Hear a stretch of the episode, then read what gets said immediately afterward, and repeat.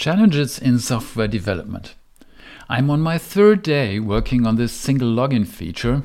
I underestimated the task, partly due to poor documentation of the systems involved.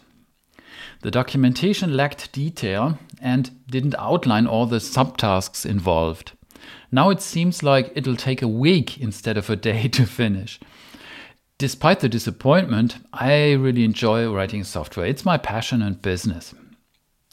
Good documentation is key as it clarifies things, accelerates learning, and saves time.